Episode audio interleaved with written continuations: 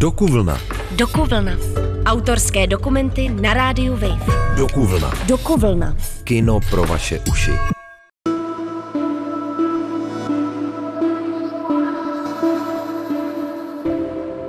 Porno už není tabu. Na rozdíl od generace našich rodičů má ta dnešní generace k pornografickému obsahu snadný přístup. Stačí pár kliknutí. Pamatuju si, že už na základní škole se ke mně dostaly nahé fotky spolužačky. K rozposílání nahých fotek holek ze školy docházelo i později na Gimplu.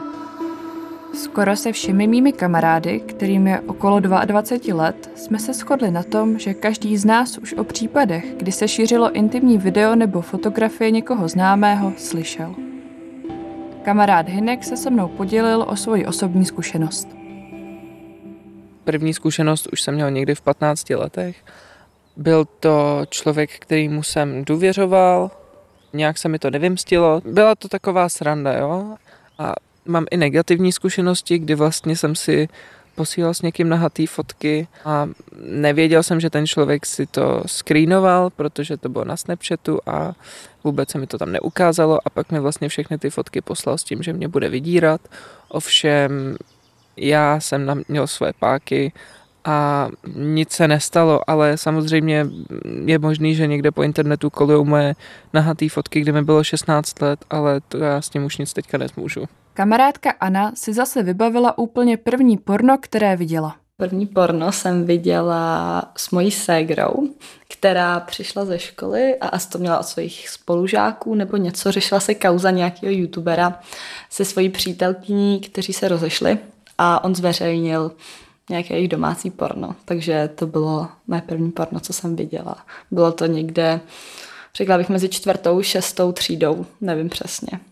Já osobně jsem nikdy žádný nahý fotky neposlala ani ve spodním prádle, ale byla jsem o ně žádaná, ať už od partnerů nebo od nějakých kluků, s kterými jsme se bavili, ale ale za mě je to tak osobní a občas se právě dějou věci z pomsty, takže ani u těch partnerů nikdy nebyla taková důvěra, abych...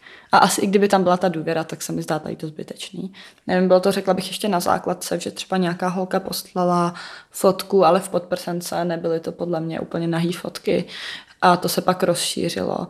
A vlastně jsem i viděla video spolužačky ze základky, kde se nějakým způsobem uspokojuje Anna ve své výpovědi nakousla velmi důležité téma. Revenge porn neboli porno z pomsty. Oběti většinou snímky poskytly, po případě se nechali natočit v intimních chvílích zcela dobrovolně. Člověku, který toho zneužil, totiž důvěřovali. Byla to pro ně v danou chvíli blízká osoba, milenec či partner. Dnešní doba nám umožňuje nejenom snadno pornografii sledovat, ale také ji uveřejňovat a šířit. A to není jediná nástraha. Dalším rizikem snadné dostupnosti pornografie je i její nadměrné sledování. O tom ví své 23-letý David. Když jsem porno viděl poprvé, tak mě to hodně překvapilo, upoutalo a co si i pamatuju, tak jsem vlastně zkoušel masturbovat a cítil jsem, že to k ničemu není. K ničemu to nevedlo, ještě jsem reálně neměl schopnost ejakulovat ale to přišlo časem a pak už jsem teda určitě sledoval to porno pravidelně, přičemž jsem se dostal na sledování třeba jednou za dva dny, jednou denně. Já hodně přemýšlím nad tím, proč se u mě vyvinula závislost na pornu. Hodně nad tím přemýšlím, hodně si zjišťuju informace. A já už nevěřím, že porno je jakýsi problém, od kterého třeba pramení další problémy, ale spíš, že porno je symptom nějakého hlubšího problému. V mém případě konkrétně nějaký pocit osamělosti a prázdnoty. Já tam vidím jasnou spojitost, že jsem možná kromě školky vlastně nikdy nezapadal. Cítil jsem se hluboce sám a když se cítím hluboce sám, tak první, co mě napadne, je, že se chci cítit dobře, místo špatně. A tohle je jasný, rychlej únik, intenzivní, rychle člověk zapomene na to, že se cítí špatně. Takže já neobvinuju porno z té závislosti je to spíš jenom velmi špatná náhrada nějakého pocitu sounáležitosti.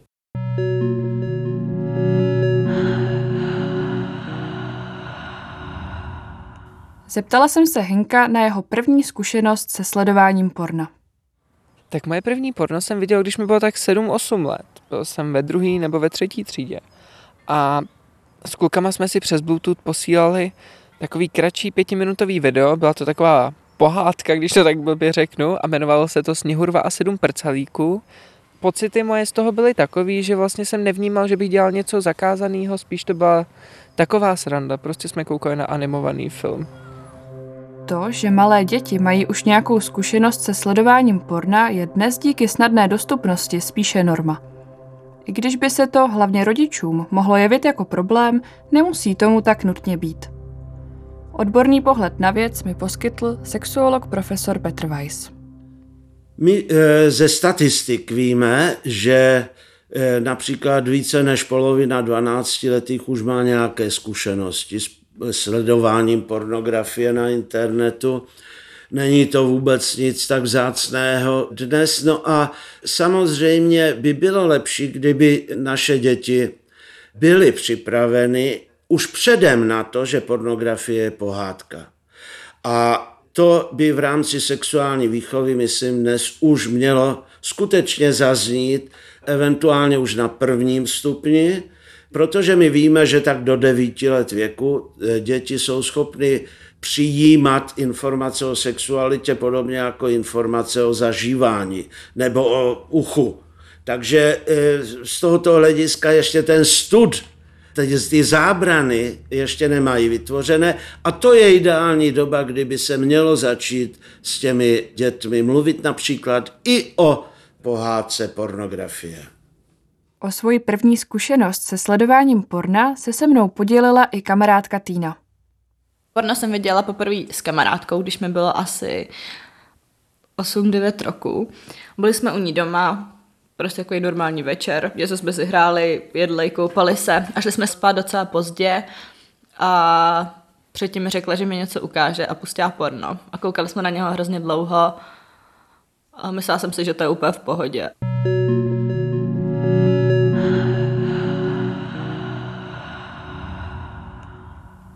No, co se týká kategorií, tak u mě se to vyvíjelo tím směrem, že jeden muž a jedna žena už nebylo příliš záživný, takže jsem přešel k jednomu muži a dvěma ženám, to znamená trojka, přičemž ani to už nebylo ono po relativně krátké době, takže jsem přešel na dva muže a jednu ženu, přičemž mě baví, že ta žena nemá příliš velkou moc, že já, jakoby já, jakožto sledující, jakožto ten člověk, co se stotožňuje s tím pornohercem, eh, který má navrh, který je dominantní, tak já naopak cítím tu moc. A určitě jsem zavítal na žánry, jako je gangbang, neboli například 10 mužů na jednu ženu, a klidně i víc. A určitě jsem viděl spoustu věcí, které bych ani nikdy vidět nechtěl, ale v tom tranzu člověk je schopný sledovat cokoliv. To znamená opravdu ubližování ženám, kdy žena brečí, kdy je vidět, jak je nešťastná, jak ohromně psychicky trpí. A kolikrát jsem i končil sledování porna s tím, že teďka už jsem viděl to nejhorší, tu nejvíc trpící ženu, tu nejvíc trpící pornoherečku, která uh, tam je vlastně proto, abych já se na ní mohl dívat. Ona uspokojuje tu poptávku, kterou já způsobuju. A že tohle už mě konečně donutí, abych se na porno nikdy nepodíval, že vždycky, když budu mít pomyšlení na to, že bych se mohl podívat na porno, tak si vzpomenu na tuhle Míšu, pořád si pamatuju její jméno. Ona byla téměř donucená k sexu a ve očích měla tolik bolesti a fakt jsem si myslel, že tohle to mě udrží od pornografie. Už nevím, jak dlouho to vydrželo, maximálně týden. Je poměrně časté, že lidé, kteří tráví třeba z dlouhé hodiny sledováním pornografie na internetu, protože na pár kliknutí dnes je, jsou přístupné tuny pornografie, tak eh, všeho druhu. Tak e, tito lidé e, mají tendenci být jaksi přesyceni tou jaksi normální v úvozovkách pornografii a hledají často k tomu, aby se zrušily až extrémní vlastně obrazové materiály a tady hrozí nebezpečí, že budou vyhledávat třeba si tu dětskou pornografii, což je u nás samozřejmě v celém civilizovaném světě trestné. Takže je to přímo pak ohrožuje i z hlediska e, zákonného. E, musíme uznat, že ženy v pornografii obvykle vystupují v roli pasivní, v roli obětí. Z tohoto hlediska dochází k objektivizaci eh, žen a eh, především ji vidím v tom, že v té pornografii velmi často dochází například k ejakulaci na obličej té ženy. Tak povězte mi, co to je za nesmysl, jaký má z evolučního hlediska význam, smysl ejakulovat na obličej ženy, kromě ponížení té ženy. Takže ano, mnohé obrazové pornografii dochází k její redukci na masturbační nafukovací panu.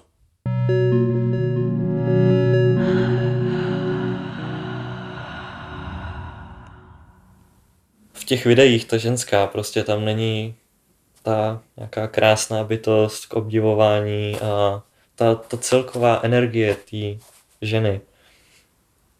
To, to všechno krásné, co se dá na ženě obdivovat, tam prostě najednou není. Žena je najednou ten objekt k sexu. A nejenom, že pak po tom sledování porna člověk má prostě, já mám teda záblesky, já mám fakt doslova záblesky, že dělám úplně cokoliv jiného a najednou mi skočí prostě do hlavy třeba vteřinová scéna z porna. A takhle se to může po hodině objevit třeba jednou za 10 minut, za 5 minut možná. Prostě je to fakt jako intenzivní po těch 4-5 hodinách. Hodně se to vrací. Není to tak, že člověk skončí s pornem a najednou jako porno skončilo, to prostě pokračuje v mozku dál. A pak ty ženy všude okolo, člověk se podívá na televizi, vidí ženu ve zprávách, už přemýšlím, co bych s ní mohl dělat. A i třeba po těch třech dnech já výjdu ven, protože už potřebuju konečně něco nakoupit, abych neumřel hlady. A dostanu se třeba na zastávku a tam prostě jde asi tak 100 lidí okolo mě. A upřímně přísahám, to je utrpení. To je fakt čirý utrpení. Protože asi tak 70% žen je velmi atraktivních a pak jsou takový ty ženy, který spíš bych řekl holky, přece jenom ještě mi není tolik, který se mi fakt jako líbí, který by se mi líbily i bez porna. A to jsou holky, že vystoupím z tramvaje, chci jít doprava, ona jde doleva a já jdu doleva. jako bych prostě zapomněl, že jsem měl někam namířeno a teď jdu za ní, hypnoticky koukám na ten zadek, na ty nohy, na, na, prostě na celé to tělo. V podstatě ty oči nevědí, kam se mají koukat dřív. A už mi naskakuje do hlavy to moje vědomí já, co to sakra děláš? Ty jsi tam vůbec nechtěl jít. Vážně ti tohle něco dává? Je, je to opravdu, tohle je opravdu nepříjemný. Jak já se snažím jako sled s čím vyrovnat, i s tím zážitkem po samotným pornu se dokážu vyrovnat líp, než když jsem pak někde prostě v tom městě a úplně hypnoticky sleduju ty těla těch žen. Já nesleduju ženy, já sleduju těla těch žen. To je vlastně jediné, co mě zajímá.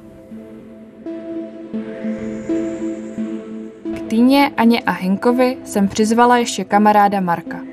Všechny čtyři jsem vyspovídala, jestli, po případě jak často, sledují porno. Porno samozřejmě sleduju, myslím si, že to je asi normální. Já na porno zas tak nekoukám.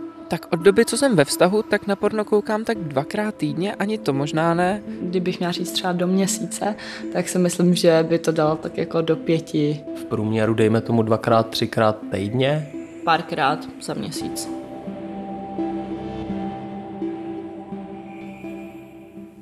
Někdy se stává, že když už rozklikávám ty stránky, už prostě odstraňuju všechny ty blokátory a že jich mám. Fakt to trvá třeba pět minut, než to všechno prorazím. A v tady těch pěti minutách a klidně ještě dalších dvou, kdy jsem na porno stránkách a třeba tam vidím takový to, je vám 18 let, pokud ano, vstoupit, pokud ne, nevstoupit a já na to třeba koukám jednu minutu a říkám si, to zvládnu, to zvládnu, ale nedokážu kliknout na křížek, takže po té minutě to skončí a už vyhledávám to nejlepší video.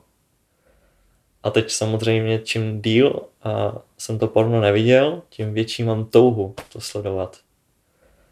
A to zároveň znamená, že když si dáš pauzu, tak stačí malá dávka a seš v rauši.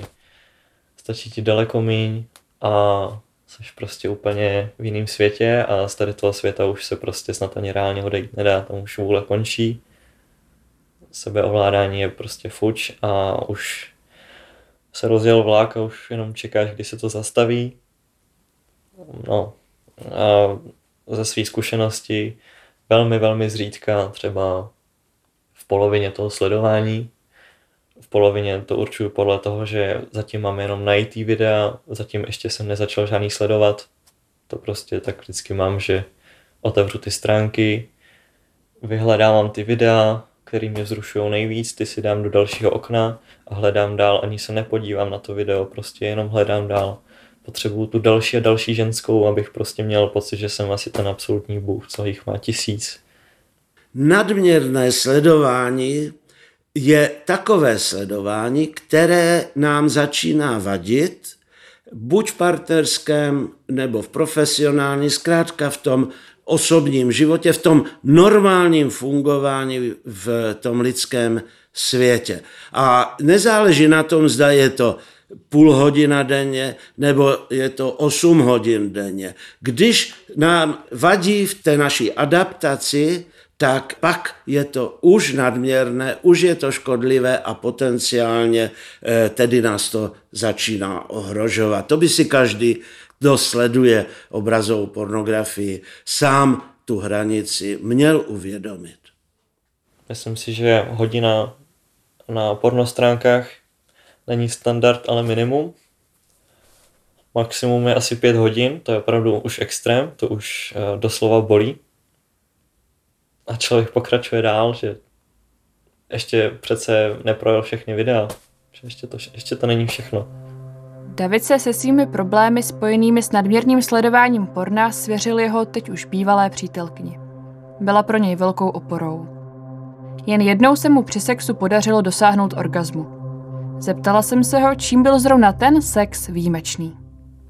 Jedna věc je, že tohle se povedlo, když jsme spolu byli přes jeden týden v kuse jako spolu, protože jinak náš vztah byl spíš na dálku, takže jsme se viděli tak maximálně čtyři dny v kuse. Pak byla pauza, třeba týden aspoň. Takže to byl určitě faktor, že jsem byl nějakou dobu bezporná. Řekněme, že jsem byl třeba tři dny bezporná a pak jsem byl ještě týden s ní, tak už to je deset dní a to taky mohlo pomoct určitě.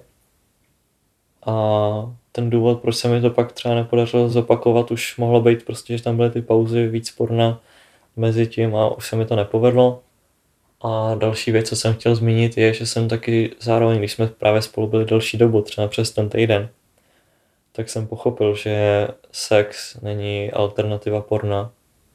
Že i když mám sex třeba sedmkrát týdně, tak jsem schopný ten sedmý den přemýšlet o pornu a dokonce až tak trochu doufat, že odjede a že se zase budu moct jako podívat na porno.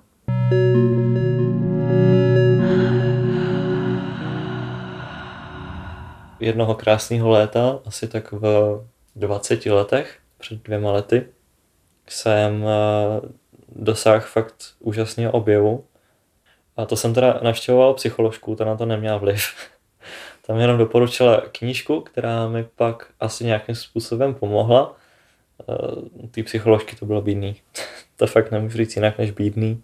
Já jsem jí prosil o pomoc a ona se furt vykrucovala, až mi řekla, že neví a pak jsem odešel. Ale doporučila mi aspoň jednu knížku. Ta knížka se jmenuje Učebnice sebelásky od Lucie Kolaříkový. To je teda taky psycholožka. A v té knížce jsou teda nějaký typy, jak se mít rád, nebo radši.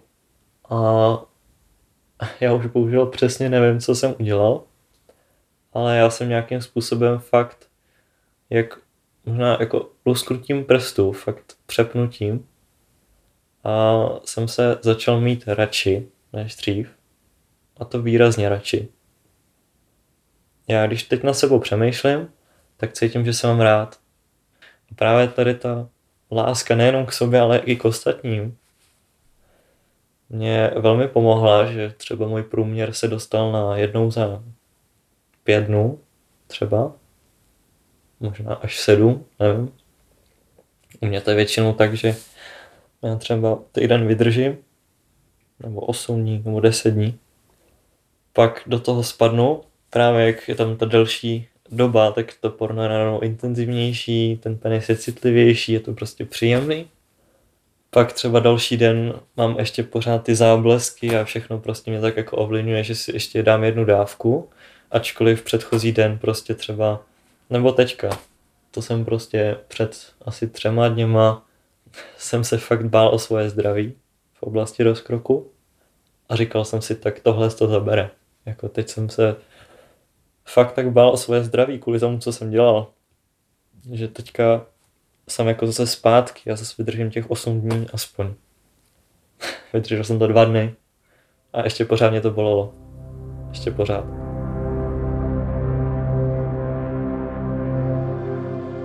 David nedávno učinil důležitý krok. Začal docházet na setkání anonymních pornoholiků. Napsal mi, že se tam prý hodně učí. Právě vzájemná podpora v takové skupině pomohla i Pítu Laptnovi, zakladateli organizace Nepornu, která pomáhá lidem s problémy spojenými s nadměrným sledováním porna. Pete Lapton se s námi podělil o další tip. NoFap eh, je celosvětové hnutí, které právě nevychází z eh, náboženského prostředí a které přišlo s nějakým modelem abstinence od pornografie, a, nebo úplně původně to byla abstinence od masturbace a ono se to postupně vyvinulo do toho, že je to v podstatě teďka značka, proto když někdo má problém s, mastur, s pornografií a chce přestat, tak dělá NoFap a je to v podstatě proces abstinence, kterému se říká restart mozku a to je, že ten člověk se snaží abstinovat od pornografie, odpojit se od ní na nějakou dobu.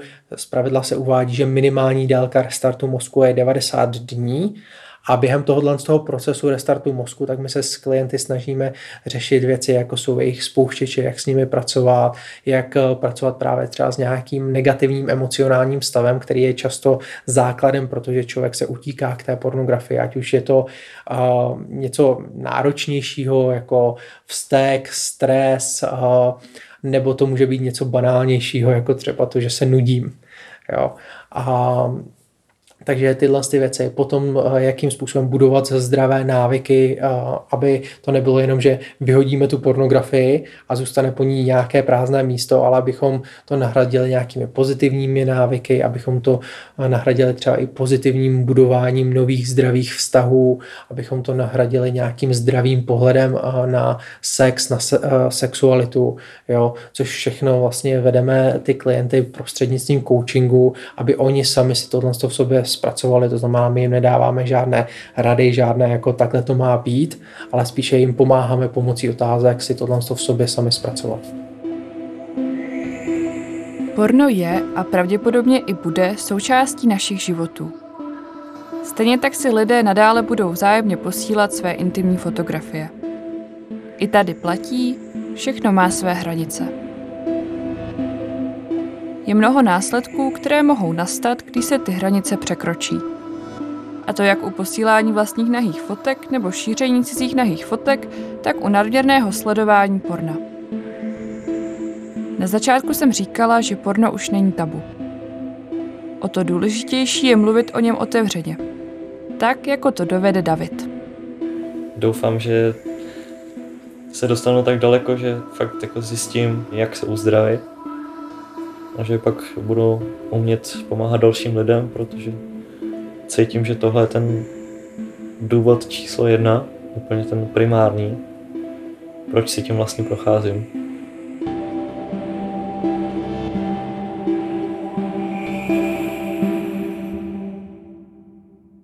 Dokuvlna. Dokuvlna. Autorské dokumenty na rádiu Wave. Dokuvlna. Dokuvlna. Kino pro vaše uši. A nezapomeňte, podcast Dokuvlna si můžete pustit kdykoliv i ve svém mobilu. Přihlaste se k odběru podcastu na wave.cz lomeno podcasty.